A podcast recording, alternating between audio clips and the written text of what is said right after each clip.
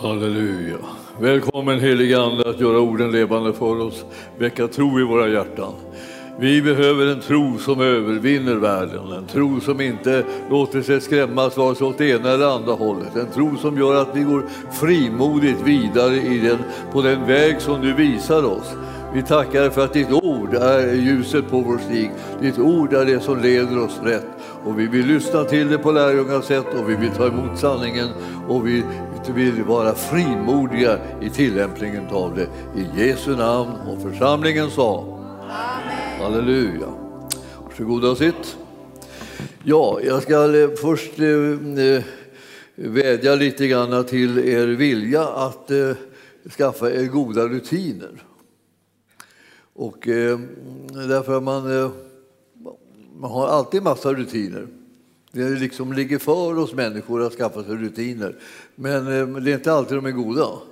Därför så tänkte jag att jag ska ge er liksom en riktigt bra rutin. Förslag här på det. Och så om ni använder sig av den så får det konsekvenser inom alla möjliga områden i livet. Och det är att skaffa sig en dag för dagbok. Vi har en här som heter ordet. En sida per dag. Så där ungefär liksom.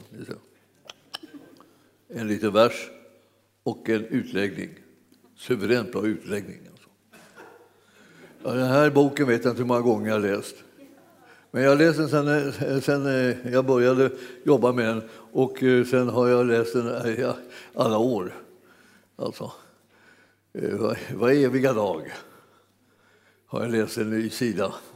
Jag måste säga att den är alltså väldigt lärorik och den är mycket uppbygglig och den är väldigt insiktsfull. Så den här fick jag ju när jag tänkte ju skriva en sån här bok. Alltså. Det verkar som om det är någon slags pastorssjuka nästan.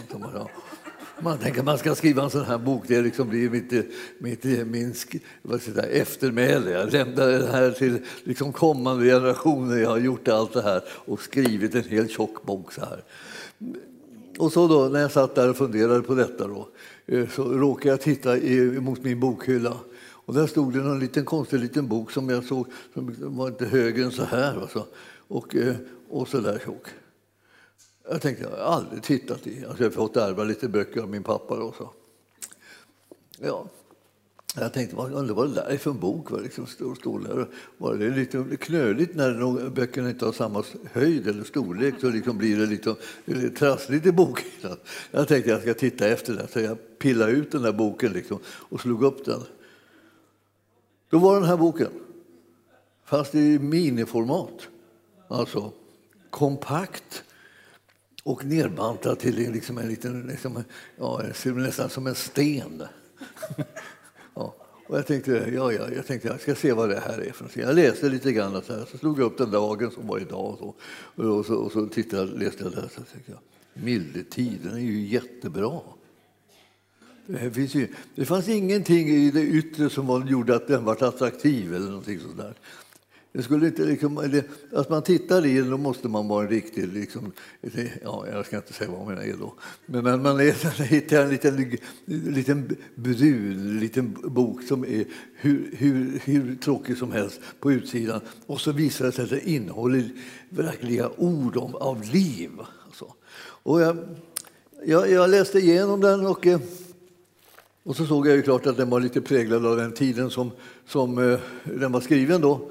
Alltså, den hänvisar till olika händelser och sådär. Och det här var slutet av 1800-talet som det skrevs. Av en präst som var i sån här väckelsevåg i Danmark. Och jag hade aldrig hört talas om honom. Men jag menar, det finns många fantastiska personer som jag inte har hört talas om. Men han var tydligen en brinnande man. Alltså. Och han brann för Guds ordet. Och han brann för mognad och växt i det andliga. Och han brann för mission. Och så här, han hade många saker, järn i elden kan man säga. Och den här, jag bearbetar den här lite grann, lite reviderar den så här. Så att den blev liksom läsbar för oss. Så, och sen la jag till en liten bön. Jag tänkte jag skriver en bön som avslutar här. Jag tycker att om man läser Guds ord så ska man svara. Och jag tycker jag har lärt mig det som liten, att om du tar reda på vad Gud säger till dig, svara då. Ja, och så att jag har vant mig vid att jag svarar när jag har läst Bibeln. Och här var nu en text som var utlagd, och så var det en bibelvers här. Jag tänkte jag sätter igång ett svar här, så får ni lägga till hur mycket ni vill.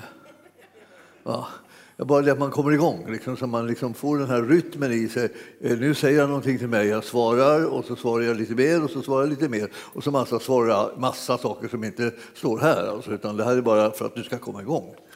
Men ni förstår att att läsa en sån här varje dag, för en del så är det som att andagslivet har svårt att komma igång.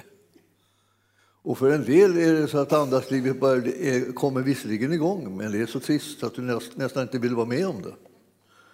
Men den här upplivar det hela, därför att den har så bra innehåll. Och den är inte för tung för någon.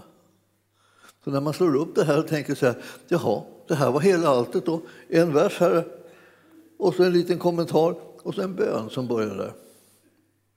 Var den slutar bestämmer du själv. Alltså, hur länge du ber, och be hur länge du vill. Men här kommer man igång på något sätt. Och jag skulle önska att hela församlingen, all bibelskoleelever, alla hade den här och använde den här hela tiden. Ni skulle kunna få en riktig stabilitet och styrka i ert andliga liv helt enkelt. Den är väldigt bra. Hur många är det som läser den? Sju? Ja.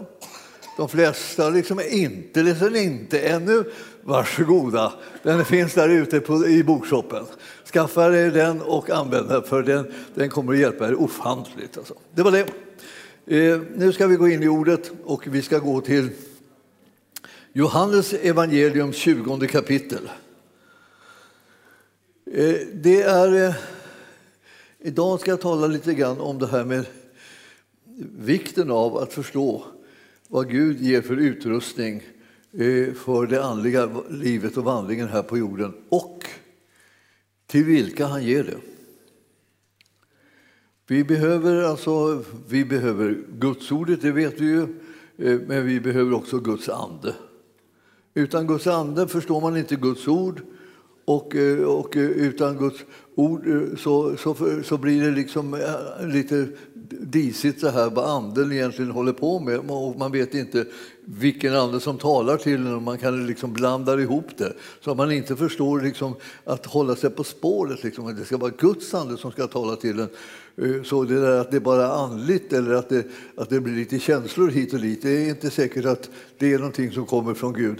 Så man behöver hålla båda sakerna igång, både anden och ordet.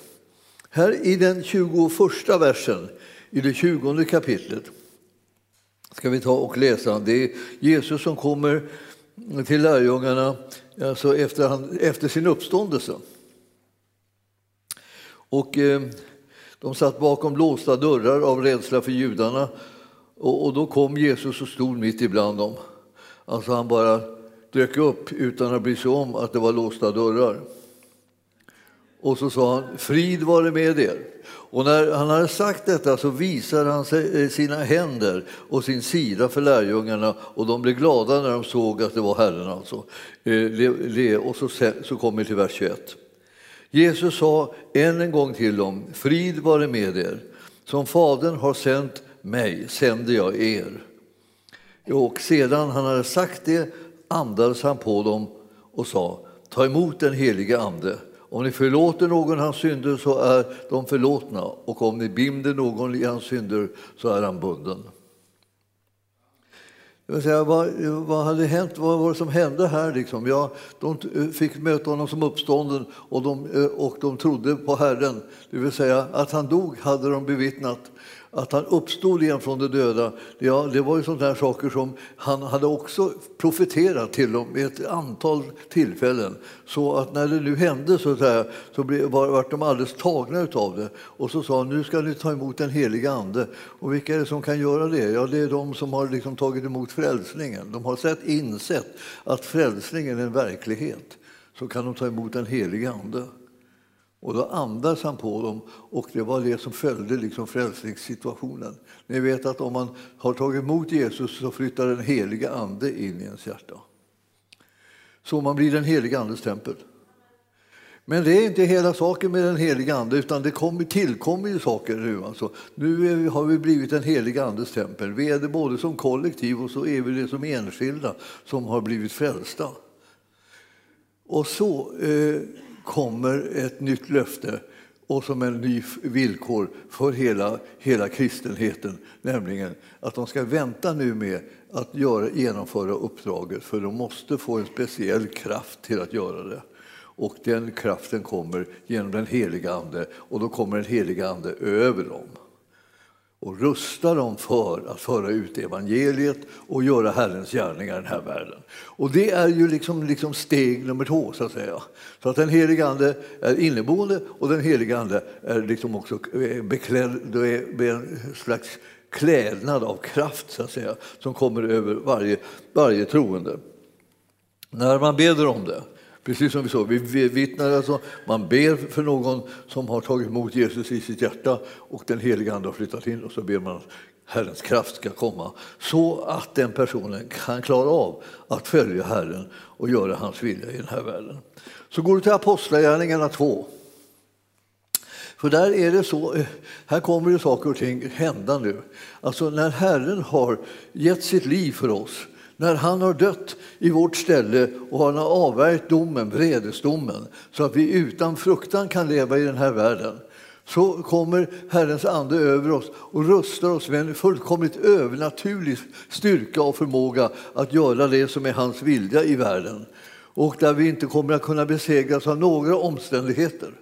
Och det här är profeterat genom Joel, och i Joel 2 så står det om det, och det står också nu citerat i Apostlagärningarna 2:17.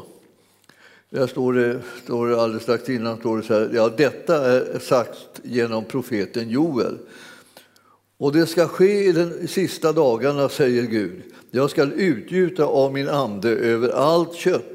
Era söner och era döttrar ska profetera, era unga män ska ha syner, era gamla män ska ha drömmar. Ja, över mina tjänare och tjänarinnor ska jag i de dagarna utgjuta min ande, och de ska profetera. Och då är inte liksom hela förståelsen av det här ordet profetera att man får ett profetiskt budskap, utan det är det att man talar inför människor. Man bär fram någonting inför människor, betyder själva ordet. Att profetera, framför. Och bära är resten av ordet. Alltså man för fram ett budskap som människorna ska få del av. Och det är naturligtvis är det ett budskap inspirerat av den heliga ande. Men det är inte den här vanliga saken att man ropar ut att så säger Herren, och så ropar man liksom ut ett liksom speciellt budskap. För det finns också den tappningen. Men det finns den här vanliga tappningen, nämligen att man förkunnar evangelium till människor. Man predikar i den heliga andes smörjelse, helt enkelt. Och det här slog det då. Vilka är det som får det här möjligheten att göra det? Bland annat då. Ja, det här är både män och kvinnor, unga och gamla, som får det här uppdraget. Allihopa får de liksom del av den heliga andes smörjelse från höjden. Så det betyder det att du är en kandidat för det, du som tror på Jesus, att ta emot den heliga ande. Det är en gåva som är given till dig, lika självklart som att du tar emot frälsningen, så tar du emot den heliga ande. Och det är inte liksom så att du behöver meritera dig för det ytterligare, utan det är Herren som ger gåvan. Han förmår alltså att ge en gåva till dig alldeles gratis. Det där är liksom alltid det jobbiga med honom. Alltså vi förstår oss bättre på att förtjäna saker än att få dem gratis. Att få dem gratis är mycket svårare att ta emot på något vis. Jag vet inte varför det är. Sådana är de flesta av oss. Och det krånglar sig liksom när vi ska ta emot det som är gratis. Men det är villkoret i Guds rike. Jesus är den som frälser. Jesus är den som döper i helig ande. Så det, är liksom, det får man bara finna sig i, helt enkelt. Så jag har inte motstånd mot det. Det är så här ligger det till bara. Och det här är liksom därför att så har Gud bestämt det.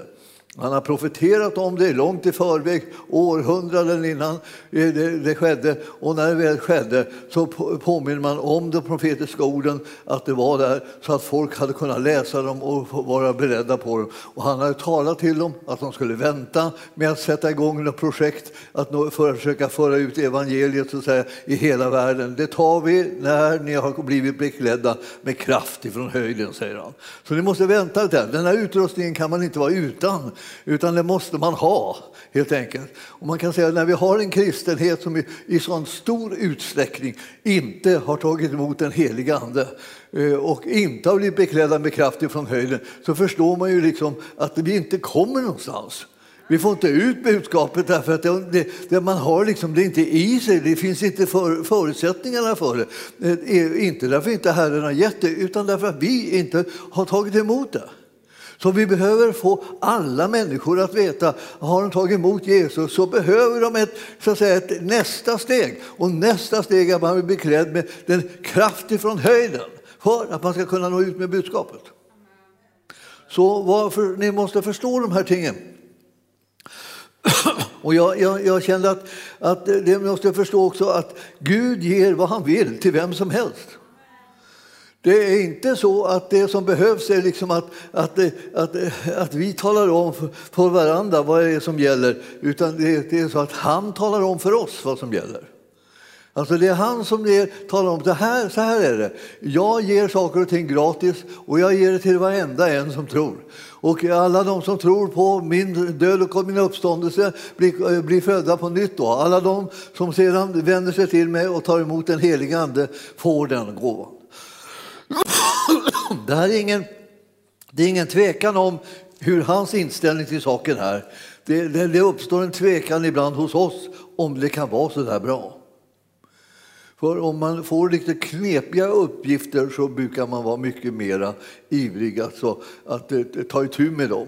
Men om man får sådana lätta uppgifter som nästan inte är någonting, man får det alldeles gratis, man behöver inte göra någonting, man behöver bara säga ja tack. Ja, så om det är så lätt, då är det nästan som man inte får tag i det bara därför att det är så lätt. Och jag vill säga, var tacksam att det finns lätta saker. Det finns svåra saker i livet också, de har inte försvunnit. Men just i det här avseendet så är Herren så ofattbart mån om att varenda en ska få tag i det, så han har gjort det alldeles gratis. Allt är klart, varsågod. Och så här, jag får tänka på saken, säger någon då. Ja, men det behöver du inte, för det lär inte leda någonstans. Det här hjälper inte att man tänker på det. Det är gratis ändå. Hur den vrider och vänder på det så är det givet alldeles gratis till oss. Jag tänker ibland så här att det är mycket som skulle bli mycket liksom, lättare för oss om vi inte tänkte så mycket. Ja. Nu tycker jag, det är väl inget fel på tankarna. Det beror på vad du använder dem till. Ingen idé har på att tänka på saker som du inte har med att göra. Som du aldrig kommer att kunna påverka någonting med. Liksom. Du kan bara sitta där och grubbla. Man kan ju grubbla sig fördärvad. Ibland så under vissa perioder i livet så tror man att man är smart. Man är listig, smart, liksom insiktsfull och så här, författar grejer bättre än alla andra. Så här. Men alltså, jag vill säga, med åren det går över. Det betyder inte att man blir på något sätt osmart, men det betyder bara det att man har ingen lust att göra något större väsen av det där, för att det passar inte att använda det överallt. Det är inte så man löser livets liksom, gåta genom att man försöker vara allt smartare, utan genom att man lär känna honom som har gett en livet. Man lär känna honom som har fött den på nytt. Lär känna honom och de gåvor som han har gett, som han vet vad de är till för och vet att man har fått dem utan att man har förtjänat det. Det är en fantastisk situation alltså. Helt gratis. Det beror på att han älskar dig så ofantligt mycket, så har du fått det här helt gratis. Så ja, vad ska man göra då när man har fått någonting helt gratis som man inte riktigt vet hur man ska göra? Ja, man kan börja med att säga tack för det. Sen kan man säga många tack för det. Man kan säga oändligt många tack. Man kan tacka så man nästan blir alldeles liksom, ja, vad säger, ifrån sig liksom, av glädje och tacksamhet över vilken god Gud vi har. Och ju mer man håller på med det där så småningom så börjar liksom hela ens varelse så här, öppna sig för Herren. Och så blir man mottaglig för den gåva som han har gett en. Så att det blir ens erfarenhet. Och vi har talat ganska mycket om det här med erfarenhet. Alltså mycket av det som vi har som erfarenhet är inte så bra. För det hindrar oss att vandra med Herren. Som vill att vi ska vandra och följa det som är verkligheten. Eller sanningen. Jag har talat en del om det på bibelskolan. Och liksom skilja på att, liksom att när du ska bedöma någonting som Herren säger och som är verkligheten. Så kan du inte bara sätta igång och säga ja men det här är min erfarenhet. Och så sätter du på tvären med hänvisning till din erfarenhet. Och så får du inte tag i verkligheten. Men verkligheten är i Kristus Jesus. Och sanningen är den som han är. Så att därför så kommer man längre med att göra sig beroende och lära känna honom än man gör genom att liksom sitta och grubbla. Det har sin begränsning. Sen ska du använda huvudet liksom när det gäller vissa saker som du lär in för att du ska orientera dig i den här världen. Det är en annan sak. Men om du ska få tag i själva livet, om du ska få tag i det som betyder någonting, så behöver du lära känna honom som har gett dig livet. Ingen annan väg är någonting att ha. Så därför står det här nu om att han har gett det till alla. Och det finns alltid så att vi människor har åsikter om vilka han ska ge saker och ting till. Han ger det till vem han vill. Och då har ni märkt att han kallar vem som helst till vad som helst. Och så han tar sig friheter, Herren tar sig friheter. Och det beror på det att han har den friheten. Alltså, han kallar på vem som helst. Jag brukar ju berätta ibland om min släkt, och jag har en sån märklig släkt tycker jag själv. Liksom. Men alltså, jag hade en faster som alltså ingen ville använda i Guds rikets tjänst. Hon brann för att få gå ut i missionen, men ingen ville ha henne därför att hon hade förlorat höger arm. Och vad det nu skulle göra för skillnad för att föra ut evangelium. Man får ju inte ut evangelium med höger arm. Det är ju bara, man bara häpnar. Men hon gick från missionsorganisation till missionsorganisation och sa sänd ut mig i Kina. Jag är född där, jag kan språket, jag vet kulturen och jag brinner för att få vinna dem för Jesus. Nej, men vi kan inte ta ansvar för att du är ju handikappad.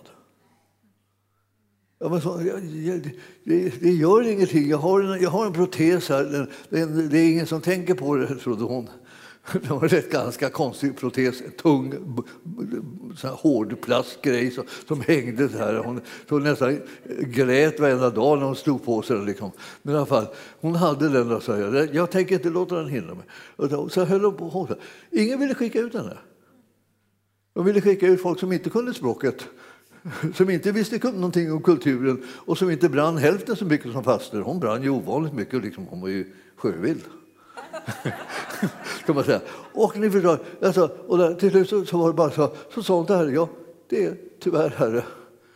Ingen vill sända ut mig. Jag tror att jag får stanna hemma. Och då sa hon bara till henne, har jag bett dig att stanna hemma? Nej, ja men då så, sa hon. Och har jag sagt. Ja. Och då började hon beda då, hur ska jag få ihop biljett till biljetten och sådär. Ja, så dök det upp en syster där som sa så här, jag ska vara din sponsor. Jag ska se till att jag får ihop pengar till ditt uppehälle och till biljetten både ut och hem. Jag kommer jobba parallellt med att du är ute för att alla ska veta om att du är ute och behöver något support. Alltså. Ja, hon var en sån här kvinna som tjänade med sina ägodelar och sin förmåga. Och hon köpte en biljett efter ett tag då när hon fått ihop pengarna. Köpte hon en biljett till faster, gav henne, det var jag bara envägs då. Och så fick hon biljetten och så gick hon på båten och sen åkte hon. Och sen hamnade hon i Kina då i åratal. ända tills de fick fly hem när vi 51 tror jag det var, då Mao hade tagit makten och de höll på och jagade kristna och satte dem i koncentrationsläger och sånt där. Det var hårda tider. Men alltså hon kunde liksom inte låta bli att göra det som var Herrens vilja. Fastän hon saknade så att säga, i alla människors normala ögon liksom den rätta utrustningen. Men hon hade liksom brand i hjärtat och hon hade tro på Gud. Och ibland så tänker man så här, vad är det för hinder som man stöter på här i livet? Ja, det är alla möjliga hinder förstås. Ger vi dem för mycket utrymme? Alltså, här, vad är det för svårigheter? Och det händer ju liksom att folk säger nej. Jag vet inte hur många, jag kommer ihåg och berättade om hur många olika missionsorganisationer hon hade gått till och fått nej. Jag har fått många nej också, men inte hälften så många nej som hon fick. Alltså, hon var bara, liksom, fick bara nej. Och nej och nej och nej. Va? Fast de tyckte att hon hade alla anledningar att liksom bli accepterad. För att jag menar, som jag sa, man ska ju inte missionera med höger arm. Men det visade sig att man kunde ta sig ur missionens liksom, ur svårigheter med en arm som inte fungerade. För man hade såna här demonstrationståg. Då, ut på gatorna med varenda kotte som var i varenda hus, och så skulle de tåga omkring och så skulle de vifta med Maos lilla röda och så skulle de liksom skrika slagord och hålla på så här. Och allt det här liksom, det verkade som alldeles omöjligt att hon skulle gå och hylla Mao liksom, som var en massmördare i kubik. Och då sa Herren bara till henne att när du nu dras inför rätta, och det gjorde hon ganska snart, och hon gick i sådana här tåg och höll inte upp Maos lilla röda av ganska uppenbara skäl. Eftersom hon inte, det fanns ingen griptag i den här armen, var bara så här såg den ut ungefär. Och det kunde man inte sätta någon bok i, hon kunde inte få upp den här. Så, alltså det där var liksom läget, men hon kom därifrån genom att de tänkte liksom döma henne till döden liksom då. För att hon hade vanärat Mao då, genom att inte hylla honom och vifta med boken och så här. Och då sa Herren till henne när hon stod där inför den där domarsätet, sa han, gå fram och gör så här, slå din arm i bordet, högerarmen i bordet. Och så säger, skulle det här kunna ge Mao ära att jag lyfter upp en protes till honom? Så gick hon fram och så dängde hon armen i bordet och alla domarna de studsade så här. Och så sa hon, vill ni att jag ska hålla upp en protes till Maos ära? Sa hon, och så drog hon upp så armen här. Och de kände på sig att det var något lut, men de ville inte säga, liksom, de kunde inte säga, jo det ska du göra, nej det gick inte. Och nej ville de inte heller säga, du kan gå! Så skrek de bara åt henne och hon gick därifrån. Och hon klarade sig liksom undan den domen, så fick hon fly sen ur landet. Men ni förstår, det blev plötsligt det där som var hennes liksom stora brist och skada i livet. Va? Det blev hennes räddning i den här stunden, när Herren gav henne tips om hur hon skulle göra. Hon var ganska fridfull den här damen ändå så här, så att hon normalt sett skulle hon inte gå och dänga sin arm i något bord, inte, för det var inte hennes stil liksom, kan man säga kort och åt. Men ni förstår att för Gud är ingenting omöjligt. Så det finns mycket hinder, alltså, men för Gud är ingenting omöjligt. Och därför det som jag berättar här om och om igen, den här historien, flera av er har redan hört det många gånger. Och jag med. Jag brukar säga till min faster så här, berätta om det där. Så jag brukar säga till henne då, på den tiden hon levde så här. Och då berättade hon den här storyn liksom. Och jag bara njöt av den.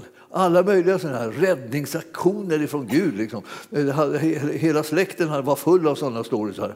Och de berättar de här. Och undrens Gud alltså var med. Det är samma Gud som vi har. Så om vi bara liksom börjar räkna med dem lite mer och liksom ta emot gåvorna och ta emot hjälpen, så kommer ni märka att det här är inte omöjligt, för Gud är stor.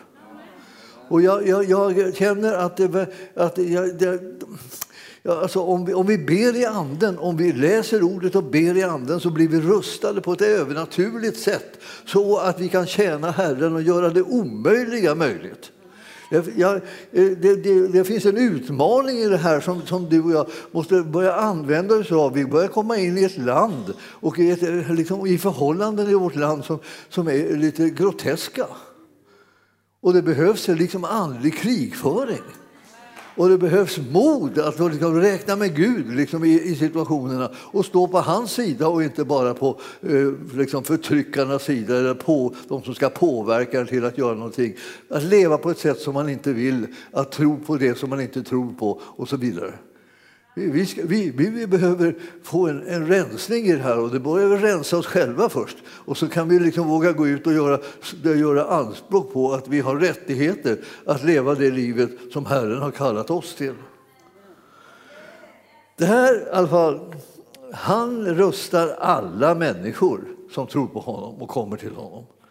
Så att det spelar ingen roll vem man är. Och därför så är det så härligt med det här med att han inte gör skillnad på människor. Och jag ville bara att du skulle ta och läsa också det här som står i Galaterbrevet 3 och 20.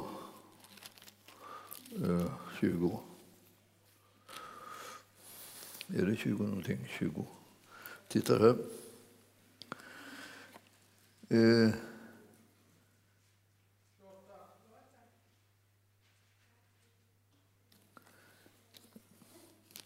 Fel sida. 28 är det. Letar efter 28 är det. Och innan står det så här. Alla är ni Guds barn genom tron på Kristus Jesus. Så blir man Guds barn. Man tror på honom och tar emot honom i sitt hjärta. Man låter den nåd och förlåtelse som kommer genom hans död flöda in i ens liv. Och sen står det: alla ni har blivit döpta till Kristus. Ni har blivit iklädda Kristus. Så att ni har kommit in i honom och hans ande har kommit in i er. Och då blir det så att det blir inga sådana här skillnader som man alltid har kört med innan. Här är det inte jude eller grek. Det vill säga, här handlar det inte om judar eller icke-judar som resten av folket. Här är inte slav eller fri. Här är inte man och kvinna.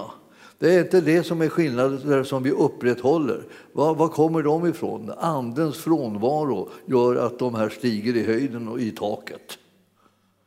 Så när anden kommer så faller murarna. Men när anden är frånvaron så byggs de upp igen. Man säger det hela tiden. Det är så konstigt i väckelsetider, tycker jag. Så är det som att murarna rasar mellan alla möjliga troende, och det blir liksom, man kan plötsligt bli ett när man har samma Herre och samma Gud. Men så avtar liksom andens verkan, och man välkomnar inte lika mycket, och man börjar liksom bara städa upp, och det ska vara ordning och det ska vara traditioner och olika typer av så att säga rutiner som man ska bara leva på istället för det liv som anden ger. Och då åker alla de här murarna och skillnaden mellan människor upp igen. Och så sitter vi där och var och en bakom sina murar och försöker ta skydd från varandra, för att vi tror att det är de andra som är farliga och de är problemet. Men jag skulle säga till er att den heliga ande gör att de här skillnaderna försvinner. Och de försvinner mellan folk och folk och mellan könen. Så att säga. Inte så att könen upphör, vilket man har fått för sig här nu i denna sista yttersta dagar, att det inte liksom nästan finns några kön så de bör inte nämnas. Utan det är naturligtvis så att vi tror på det som står i skriften, att Gud skapade människan till man och kvinna. Ja. Och det är intressant och viktigt att var och en får veta att så ligger det till. Så man behöver inte liksom ändra sig bara för att någon inte vet hur det är. Utan man håller fast vid sanningen. i alla fall. Och det här slår det liksom att här var det inte den här skillnaden mellan man och kvinna. Handlar det om värdering liksom, och rättigheter och möjligheter, hur man får leva, vad man kan göra när man är man eller kvinna. Det är ingen skillnad på det. Vad kan man göra om man nu är jude och sen är icke-jude? Ja, det är ingen skillnad på vad man kan göra därför man är ett i Kristus. Och vad ska vi säga? Här, om man är rik eller fattig, är det skillnad? Det är ingen skillnad liksom på vad man kan få göra eller vad det är man har rättigheter till. Utan det är lika. För i Guds rike så är det liksom, råder jämställdhet och lika värde. Men alltså skillnaderna som vi har mellan oss, både som individer och liksom som grupper, de skillnaderna finns där, men de skiljer oss inte åt. De berikar oss. Så vi uppskattar skillnaderna. Det är ju ganska självklart. Men vi har samma Herre och vi ska ha samma tro. Och det är han som räddar oss allihopa från alla våra liksom, tendenser till att bygga upp murar och vaka över vårt eget och så. Det här är liksom väldigt liksom, intressant alltså, att det ska, liksom, nu är på det här viset. Alltså, så står det att om ni nu tillhör honom, alltså Jesus Kristus, så är ni Abrahams avkomlingar, arvingar enligt löftet. Och du vet att det här, jag försökte en gång liksom att säga liksom att jag tillhörde Abraham. Ja, det var en utställning som var på om det var på Historiska museet eller någonting sånt där. Så vi gick och tittade på det. Det var liksom en utställning om judendomen liksom. Och jag var intresserad, jag gick och tittade på den där utställningen så där. Och så var det liksom någon tävling och så skulle man skriva någonting liksom välmotiverat liksom, som de skulle uppskatta för att man skulle få åka till Israel. Alltså. Och jag hade aldrig varit där. Jag tänkte, jag skriver någonting då som är lite liksom fint så. Så då skriver jag att även jag är Abrahams säd. Skrev jag. Jag vann inte. Men jag kan säga det att jag tillhör Jesus Kristus. Och i honom är så kommer alla människor bli ett. Och jag kände liksom det att det här var intressant. Det finns en enda övernaturlig väg till att komma in i de rikedomar som Herren har vunnit för oss. Och det är att man tar emot det som han ger till en alldeles gratis. Man sätter tro till det övernaturliga som han har utrustat den med. Så jag tänkte att vi ska ta en liten titt lite närmare på det här. Jag har ju haft gått alla möjliga vägar för att kunna få någon slags klarhet på det här med förhållandena mellan man och kvinna så här då. Och nu har det ju blivit ännu trassligare än det var utan liksom det här trasslet som är den senaste grejen. Som att de egentligen inte finns någon skillnad. Men det visar sig att det här med man och kvinna, liksom, det här är ju någonting som Gud har bestämt från begynnelsen. Och han har ju en sån tanke. Alltså, att man och kvinna, de är kapabla till allt det som han gör dem kapabla till. Och när de fick sin första uppdrag så fick de den båda två, både mannen och kvinnan, både Adam och Eva, fick liksom samma uppdrag att liksom vara de som tog hand och vakade över hela skapelsen.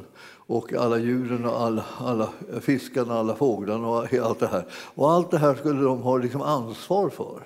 Man kan säga att det där har inte tagits tillbaka, utan det är ju någonting som jag förstår gäller fortfarande, fast vi inte har skött det.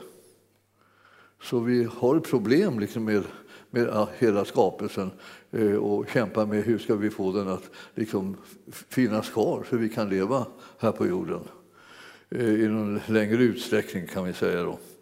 Men det här att man ser att det handlar om att både män och kvinnor ska göra liksom sin sak i det här. De ska tjäna tillsammans och de ska hjälpas åt för att utföra det här uppdraget. Och så försvann det mer eller mindre genom syndafallet. Och jag säger det, att genom syndafallet som står i det tredje kapitlet i Första Mosebok, om du tar en titt där, om du har din bibel med dig, vilket du måste ha, annars kan man inte kunna se någonting vad det står, annars så kommer du tänka så här, kan det vara så där som man säger? Ja, men det är det du ska kolla med nu när du läser innantill här. Så ser du att, liksom, att det här, vad det här rör sig om. I tredje kapitlet så kommer det in på syndafallet, det vill säga att människan bröt med Gud och bröt med hans vilja och följde ormens råd och ledning istället. Och det slutade med att de åker ut ur Edens lustgård. Och han satte dit änglar med lågande svärd som skulle hindra dem från att återvända in där nu när de hade gjort uppror mot Gud. Då var det så här, då fick de en helt ny livssituation mot vad de haft förut. Förut så hade de fått uppdrag liksom att ta hand om jorden och få sin näring från jorden. Och de var välsignade och de hade gemenskap med Gud. Och nu hamnar de ute i kylan, kan man säga. Och det här, då är det som är i kylan, det som de hamnade i, där man inte hade liksom längre den gemenskap med Gud som hade varit tidigare. Det är det vi läser från 14:e versen i tredje kapitlet och framåt där.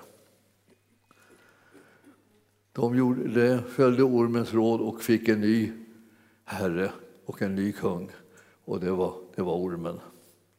Och det var ju en bild för djävulen alltså, och de kom in under hans herravälde.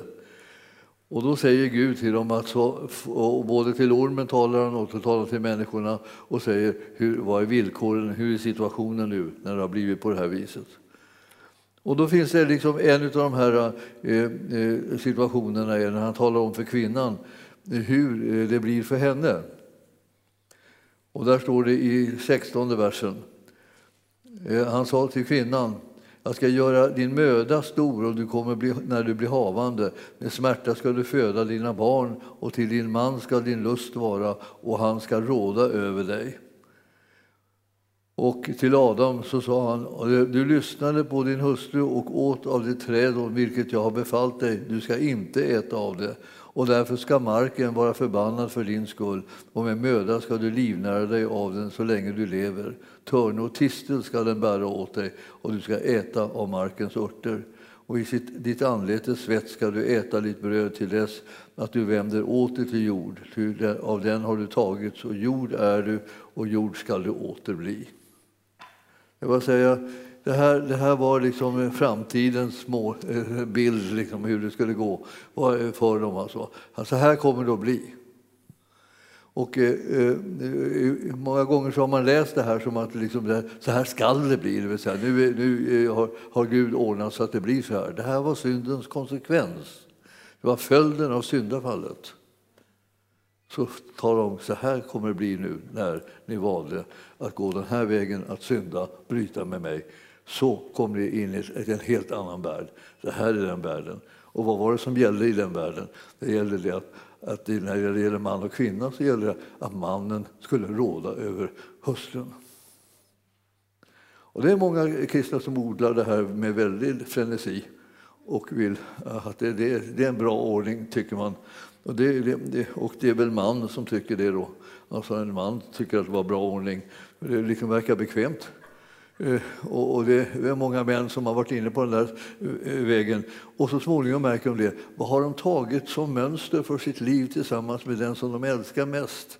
Jo, de har tagit liksom förbannelsens situation och praktiserat den med den som de älskar mest. Det här var ju liksom hur det blev därför att man var syndade och bröt med Gud. Då blev det så här. Så att man uppfattar inte det. Man liksom bara tänkte sig, ja, men det står ju här. Det bara står det. Ja, men det handlar ju om syndafallet. Vi är inte kallade att liksom vaka över att syndafallet liksom praktiseras här för fullt ibland. Och vi håller på och vakar över att Guds vilja och få återvända bland människor. Därför predikar vi evangelium och därför predikar vi segern som har vunnits på Golgata, där synderna blir försonad. Och den som tror på den kommer att bli fri ifrån syndens välde. Och då betyder det att det inte längre ska praktiseras förtryck mellan könen. Ja, det är så härligt att säga det här, tycker jag.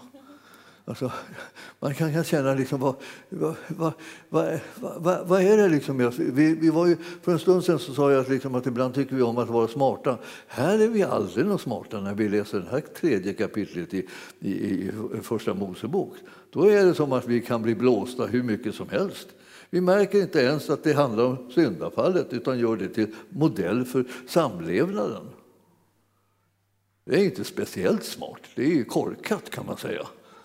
Va? Vi vill inte ha synden som liksom modell för vår samlevnad. Vi vill ha det som Gud tänkte från begynnelsen som modell för samlevnaden. Och det har återvänt. Om man sätter sin tro till korset så kommer det liksom synden vara försonad. Och därmed så kommer vi inte, behöver inte vi hålla på och kopiera det här syndaläget i våra relationer. Utan vi kan låta de relationerna präglas av det som vi möter när vi möter Jesus.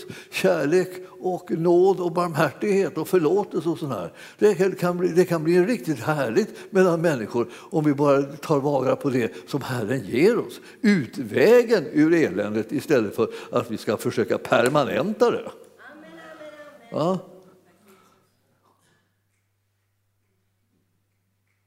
Mm. Det tycker jag. En del tycker kanske, ja, det är självklart. En del tänker, ja, det där får han ha för sig själv. Men jag ska väl säga, det här är gudsordet, det är därför jag vill att ni tittar där. Alltså, det här partiet handlar om vad som är, hur det blev när synden fick väldet. Vi ska inte se till att synden fortsätter att ha väldet. Vi ska se till att syndens välde om intet görs. För det är det som har skett genom Jesus. Och vi har rättigheter att ta till oss den friheten. Där synden är förlåten och försonad. Och där vi kan börja leva ut ett annat liv. Det som Herren har gjort är där nåd och förlåtelse och barmhärtighet råder istället för en sån här typ av liksom, krig mellan könen. Nej, Gud håller inte på med krig. Om du undrar, hur ska jag leva, Gud? Ska jag kriga? Ska jag liksom ge mig på min nästa? Ska jag se till att alla blir som kopior av mig själv? Eller vad ska jag göra för någonting? Då? Ska jag se till att alla känner, som inte är som jag, ska känna sig utfrusna? Ska jag se till att liksom alla tror att liksom det som står här om att mannen ska råda över kvinnan, att det är Guds vilja? Ska vi ta det?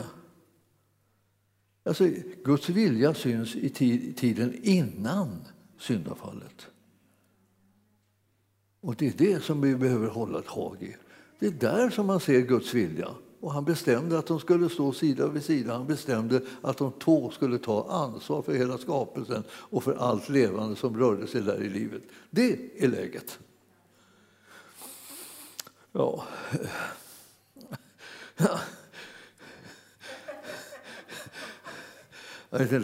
Ibland så har jag hört att alltså, när jag pratar på det här sättet så är det någon som kommer inte vill liksom korrigera mig lite.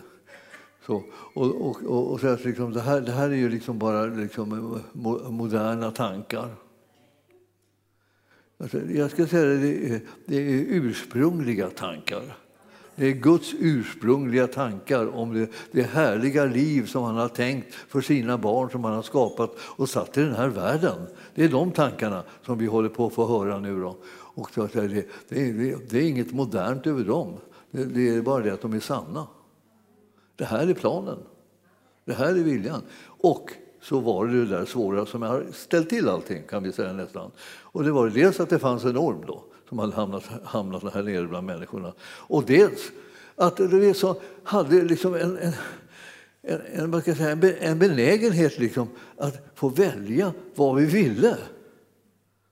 Det var ju så där. Allt det här med kärlek är ju ett problem egentligen. Alltså, så att säga, man får välja själv. Om man älskar eller om man inte älskar. Om man svarar på kärlek eller om man inte svarar på kärlek. Man väljer själv. Och plötsligt så väljer man bort något som man skulle ha behållit. Och vice versa. Det är som blir rörigt bara därför att man har rätt att välja. Och då innan man väljer så måste man på något sätt bestämma sig för, finns det någon som du kan lita på? Alltså våra val blir liksom väldigt riskabla om vi inte vet att det finns någon som vi kan lita på.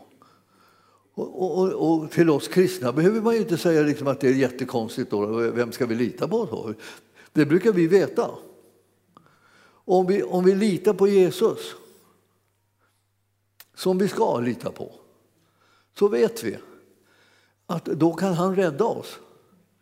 Därför vi litar på att han har bedömt situationen rätt när han förstod att han måste ge sitt liv för att rädda människorna ur syndens och djävulens våld. Och därför så kom han, dog och uppstod för vår skull, för att vi skulle slippa fortsätta att sitta fast i den soppa som synden och djävulen hade liksom skapat, och människorna genom sin dumhet när de valde att lita på honom istället för på Gud som de kände mycket bättre. Det här vill jag bara säga till er, att liksom genomskåda den här lögnen så att ni slipper liksom leva i träldom när ni nu egentligen är fria. Ni är inte slavar, ni är fria. Jesus har frigjort er. Han har löst er från mörkrets välde. Han har löst er från syndens band. Alltså. Tänk på vilket folk det skulle bli om vi börjar liksom tro på det som vi har fått möjlighet att tro på. Därför att Jesus redan har genomfört och fullbordat hela gärningen som räddar hela folket. Och vi är bland dem som har blivit räddade. Alltså jag känner det är så ofantligt härligt med det som Jesus har gjort, så att vi skulle kunna bli liksom till riktig nytta om vi bara tjänar honom. Alltså människor skulle dras med i och dras in i det. Istället för nu liksom, så går vi här liksom och skäms liksom, för att vad troende, men jag ska inte säga det till den, jag ska inte säga det där, jag ska inte säga si, och jag ska inte säga för mycket, och jag ska hålla. Alltså, man springer omkring med en slags jättefruktan inuti för att vad människor ska tycka. Jag tycker att det finns ingen anledning att frukta människor, utan det finns bara anledning att vara noga med att Gud är nöjd med det livet som vi lever. Alltså han har ju goda planer för oss. Han har ju skapat en förutsättning som är helt suverän av frihet och härlighet och kärlek och godhet och alla möjligheter som vi har med de frukter och de gärningar som Herren har liksom inspirerat oss till i den heliga ande. Ja, men vad gör det för någonting när vi väljer något annat än det här som är bäst? Jesus är bäst. Om man får säga så. Han är härligast, han är viktigast, han är den absolut suveräna härskaren. Han har sagt till oss, och vi lyssnar nästan inte på det så här. Han har sagt till oss, mig är given all makt i himlen och på jorden. Han har sagt. Alltså det är liksom ett litet anspråk som han har. Ni förstår. Om du undrar så här. Ja, men vi är så maktlösa. Men din Herre, han har all makt i himlen och på jorden. Va? Vilken uppmuntran, eller? Känner du honom inte, eller? Ja, hör ihop. Ja. Alltså, all makt i himlen och på jorden har Jesus. Han är din Herre. Låt ingen bedra dig. Vi är ett lyckligt folk. Det var jag träffade som var lycklig då. Det var Mia. Det var Mia. Hon var lycklig idag. Jag tänkte, det är jag också. Jag kan vara lycklig. Har du inga problem? Har du inga svårigheter? Ja, det är inte det jag pratar om. Jag pratar om att jag är lycklig. Min lycka har sin liksom fäste i att jag har Jesus som min Herre. Blir man lycklig av. Man blir glad. Man tänker så här, då finns det utvägar, då finns det lösningar, då finns det hjälp, då finns det kraft, då finns det hälsa, då finns det liv, då finns det... Ja, vad är det som fattas oss egentligen? Det är klart man måste vara lycklig. Ja, men det syns ju inte att det var, allt det där har vi inte liksom kommit. Det kommer. Han har lovat det. Han håller vad han har lovat. En sån herre har vi. Och sen, så efter ett tag så börjar vi bli honom lika också. Så då börjar vi bli glada över att vara tillsammans. Det är vi ju redan lite grann. Men det kan bli ännu mer, va? Eller hur? Alltså, det här med att Gud har gjort liksom allting bra igen genom att sända sin son Jesus. Det får man aldrig glömma. Gå med mig till Galaterbrevet 3 där. Nu kom det Galaterbrevet. Galaterbrevet är ruskigt bra. Det är nästan risk att jag säger det om alla brev. Jag är liksom helt såld på Bibeln. Jag har nästan, förr i världen så hade jag liksom mera lite medkänsla för att liksom det här att folk sa att det är jobbigt med Bibeln. Och jag vet, så jag kämpar jättemycket och försöker läsa i den, det är så knastrigt och så svårbegripligt och allt det här. Men så, om du inte ger det så går det här över. Och så blir det så att man bara härligare och härligare. Till slut tänker man det kan inte vara möjligt att det bara blir bättre och bättre. Alltså hur det här liksom bara, man tänker så här, vilka bibelställen? Är det någon som har hittat dem förut? Ja, det är säkert. Va? Men det är bara det att man har inte märkt det. Va? Det är så här. Alltså, tre vad är det för någonting? Jag stryker under så mycket så jag kan inte läsa vad det står. Det är 13 måste det vara. 13 versen, 3 och 13. Kristus friköpte oss från lagens förbannelse. Vi har blivit friköpta från den. Tack Jesus. Halleluja, halleluja, halleluja, halleluja, halleluja. Vi har blivit friköpta från lagens förbannelse. Alltså lagen har ingen möjlighet att komma med sin förbannelse över dig och mig längre. För han har friköpt oss. Han har betalat priset, han tar på sig all förbannelse. Det blev ingen kvar. Så även om du skulle leta efter skulle du inte hitta den. Han tog bort alltihop. Alltihop, va? Allt. Lagens förbannelse, han har friköpt oss från det. När han blev en förbannelse i vårt ställe. Så vi har blivit så förbannade i Jesus Kristus alltså. Det vill säga han har fått tag emot förbannelsen och vi missar den liksom på något sätt. Allting hamnar på honom. Det står ju skrivet, förbannad är var och en som är upphängd på trä. Så liksom själva beviset på att han har blivit fullständigt förbannad, det är att han har korsfäst. Han tog livet av honom och tog liksom ära av honom och tog allt heder och allting av honom bara. Och han dog. Och där dog vi från all förbannelse också. Han tog bort förbannelsen från oss genom att han tog på sig den och dog där. Där blev vi korsfästa och liksom förbannelsen, liksom hela verkan liksom bara drog förbi och det blev ogjort så att säga. Det blev ingenting kvar åt oss längre utan allt hade hamnat på honom. Vi friköptes alltså för att den välsignelse Abraham fått skulle i Jesus Kristus komma till hedningarna och för att vi genom tron skulle få den utlovade anden. Här är det rikedom som är beskriven här. Och den är till oss alla. Och vad ska vi ha den till för att vi ska kunna tjäna Herren i den här världen?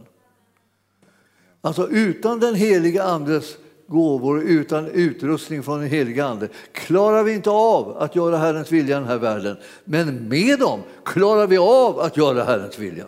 Det finns ingenting som blir omöjligt för oss. Allt förmår vi som tror. Ja. Jag skriker lite bara i förhoppningen om att någon som slumrar till vaknar upp och tänker, va? Är det någonting som är bra? Ja, det är det. Det är det bästa som finns. Jesus har dött och uppstått för oss. Det är det bästa som finns. Och därför så när man så här, och ibland så kan man läsa den här versen att man skriver lite annorlunda på slutet och så. Det vill säga man kastar om det här lite grann och skriver så här va. Att alltså den välsignelse, för att den välsignelse Abraham skulle fått skulle i Jesus Kristus komma till hedningarna. Det var alltså till oss. Vi var så att säga hedningar. Nu kommer välsignelsen som Abraham fått. I Jesus Kristus så kommer den hedningarna till del för att vi genom tron skulle få, och så skriver man, det som anden utlovade.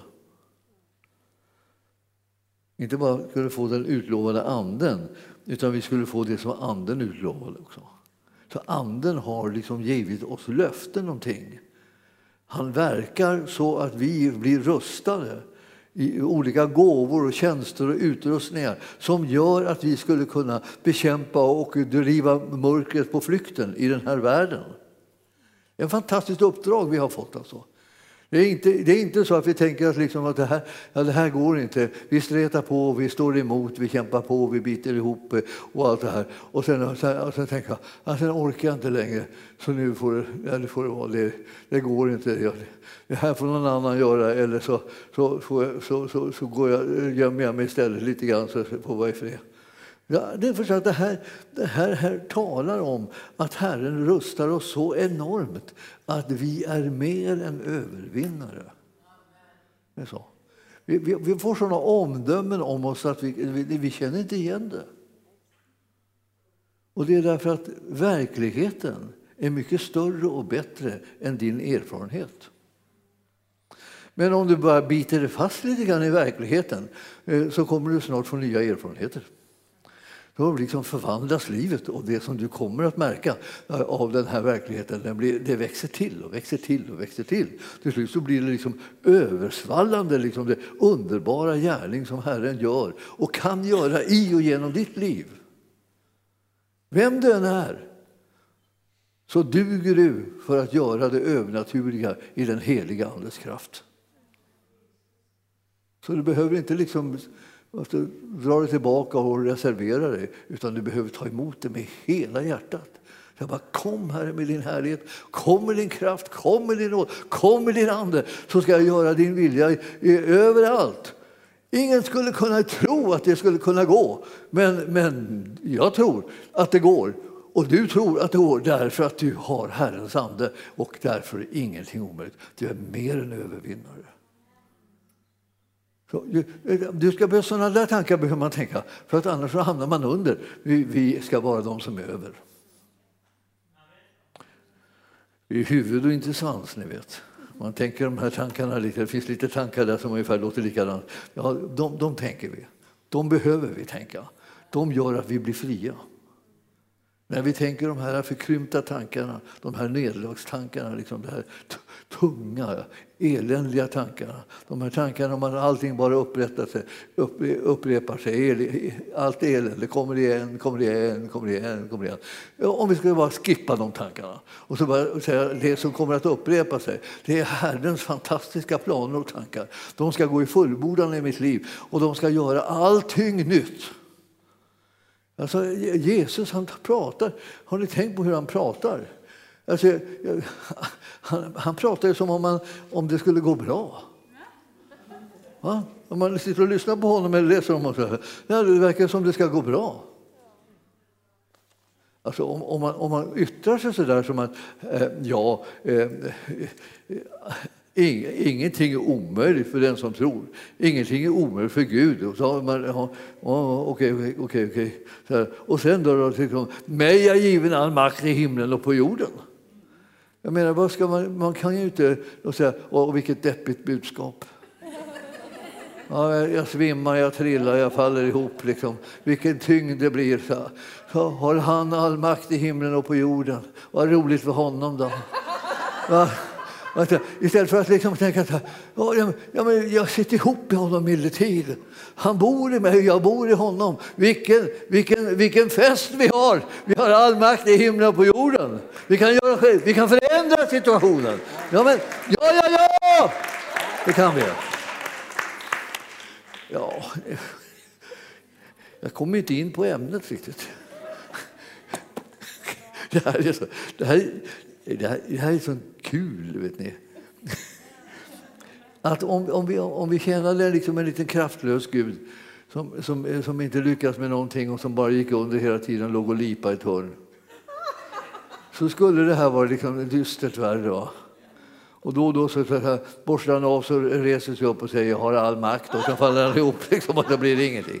Ja, alltså, så är det ju inte, utan han har ju den här makten. Han har ju den här kraften.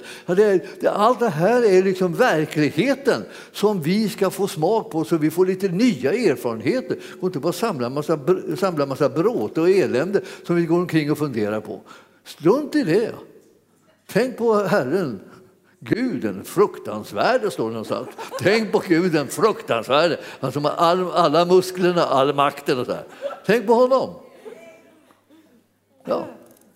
Man skulle kunna pigna till. Ja.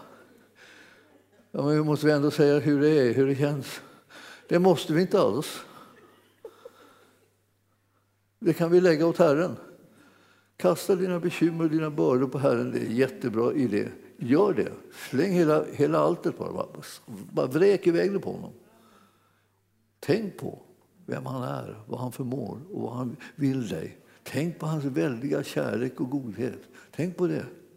Jag menar, du kan bli nästan hur uppmuntrad som helst. Du kan bli nästan nervös för att du blir så glad. Du tycker att inte kan väl jag bli glad när det finns så mycket bekymmer. Jo, du kan det om du tänker på rätt sak. Det är inte bra att tänka på alla bekymren, för de ska man kasta till Herren istället. Han har redan gett ett rådet. Det är inte ett råd som man hoppar över. Det är ett råd som man praktiserar. Alltså. Den här församlingen liksom är som en, liksom ett vallande hav så här. Det går upp och det går ner och det går hit och det går dit. Och tänker man så här, jag ska bekymra mig över det. Nej. Jag kastar det bekymmer på Herren. Det här är hans församling. Jag är visserligen här och tjänar den och gör det så som jag upplever att Herren leder mig till. Men jag kan inte hålla på och bekymra mig för allting som finns i församlingen som måste förändras. Utan jag måste be och tro honom om att han kan förändra det. Jag tror att han älskar alla församlingsmedlemmar, alla gäster och alla vänner som kommer hit. Jag tror att han har en sån kärlek till dem att han inte alls sitter och reserverar sig. Nej, du ska inte ha någonting, eller du ska inte få någon hjälp, eller du ska aldrig komma ur det här. Så tänker inte Jesus. Han har alltid varit barmhärtig. Men han kommer hem liksom på nattkröken och ska liksom gå in i sitt hus för att sova lite grann innan det blir en ny dag. Ja, då är hela torget fullt med sjuka som ligger där och väntar på honom i evighet liksom nästan. Och ligger de där. Och då säger han så här, jag kom inte fram till huset nästan. Då säger han inte så här, alltså, jag är ledsen, ni får gå hem. Jag är jättetrött, jag är helt så slut. Liksom. Och så klättrar han över alla och så går han in i ett hus och så stänger han igen dörren och så säger han, usch vad mycket folk, det tar jag aldrig slut liksom. Alltså, förstår någon vilket jobb jag har och så? Nej, han sätter igång och botade alla innan han gick och la sig. Om man nu gick och la sig. Jag vet inte riktigt om man hann med det, men alltså, alla botade han. Ni förstår att är han för dig? Ja, det är han ju. Om du kommer till honom så kommer han vara för dig. De hade kommit till honom alla de här. Han kunde inte gå förbi dem. Det är så. Tänk dig så, när du kommer till honom, han kan inte gå förbi dig. Alltså, förstår du det? Alltså, du är liksom ett jätteintressant läge. Alltså, oavsett hur stort problem du har, så om du kommer till Herren, han kommer inte gå förbi dig. Det fanns ju en eländig sång så här, om att Jesus går inte förbi mig. Liksom. Det måste vara en annan Jesus. Det var kanske ett ganska populärt namn på den där tiden. Det var kanske många som heter Jesus. Det finns massor med spanjorer som heter Jesus också. Och Maria till och med. Ja, så man vet ju inte. Men Jesus, han går inte förbi. Så är det. Och ju mer du liksom hugger tag i det där och fattar att det är så det är med din och hans relation, att han kan inte gå förbi dig när du kommer till honom. Om du inte kommer till honom, ja, då kan han inte göra mycket för dig. Men om du kommer, då kan han inte gå förbi dig. Och det betyder det att du kommer få hjälp. Och jag vill att du ska liksom ta tag i det ordentligt och räkna med det i ditt liv. Annars så blir det här fullkomligt odrägligt. Alltså. Då blir det liksom alltihopa bara som man tänker, Herren kanske har ändrat sig, han kanske har tröttnat på människor, han orkar inte med det här längre. Ja, det orkar han visst. Han har ju fått all makt i himlen och på jorden. Det är inget dåligt. Alltså, den heliga ande är ju liksom kraft närvarande. Och det är hans ande. Och han kommer att verka för att Herrens vilja ska kunna ske fullt ut för alla och en var. Sök honom! Därför att det är det som är vägen för att man ska få hjälp. Banta inte ner någonting. Jag söker honom lite grann. Det ska inte söka honom lite grann. Du ska söka honom helhjärtat. Han längtar efter att du ska komma så han får hjälpa dig. Han har inte anseende till personen. Han kommer inte att säga så här, vad kommer du först nu? Han måste ju vänta så man inte blir alldeles åldrats. Alltså. Och så kommer det nu först. Han kommer inte yttra sig på det viset. Han kommer bli jätteglad när du kommer. Det är den Jesus som vi tjänar. Det är honom som vi följer. Det är honom som vi älskar. Det är han som bryr sig om oss. Du ska därför vända dig till honom och göra det med stor frimodighet. För han är god och hans nåd varar i evighet. Himmelska Fader, jag ber att du ska låta en ande av glädje, förtröstan och tro och kraft vila över oss allihop, Herre. Så att vi förväntar oss goda ting ifrån dig. Vad helst vi har hamnat i för någonting. Var en som har hakat upp, så var en som har blivit komplicerat, var en som har blivit farligt och skrämmande. Så är du den som har all makt i himlen och på jorden. Och du har inte någon anseende till personen. Det spelar ingen roll vem jag är, vilket folk jag tillhör, vilken ras jag har, vilken rikedom jag har, eller vilken fattigdom jag har, eller vilken utbildning jag har, eller vad som helst. Du struntar fullständigt i det. Det blir inte om vilket kön jag har heller. Det går bra med båda. Vi vet att vi får komma till dig. Vi vet att du älskar oss. Vi vet att du har gett ditt liv för oss. Så vi ber, Herre, bara låt oss ha det här öppet liksom i vårt hjärta, så att du kan komma in och göra det som är vår räddning. Så att du frälser oss, räddar oss, helar oss, befriar oss, förvandlar oss och uthjälper oss och visar vägen var vi ska gå, så att det som du har planerat går i fullbordan med vårt liv. Vi bara tackar dig, Herre, för att du har sådana underbara planer för oss var och en, och vi vill att de ska få full kraft, att vi vill bryta igenom på varje område i Jesu namn. Och församlingen sa, amen. Halleluja, prisad vår Gud.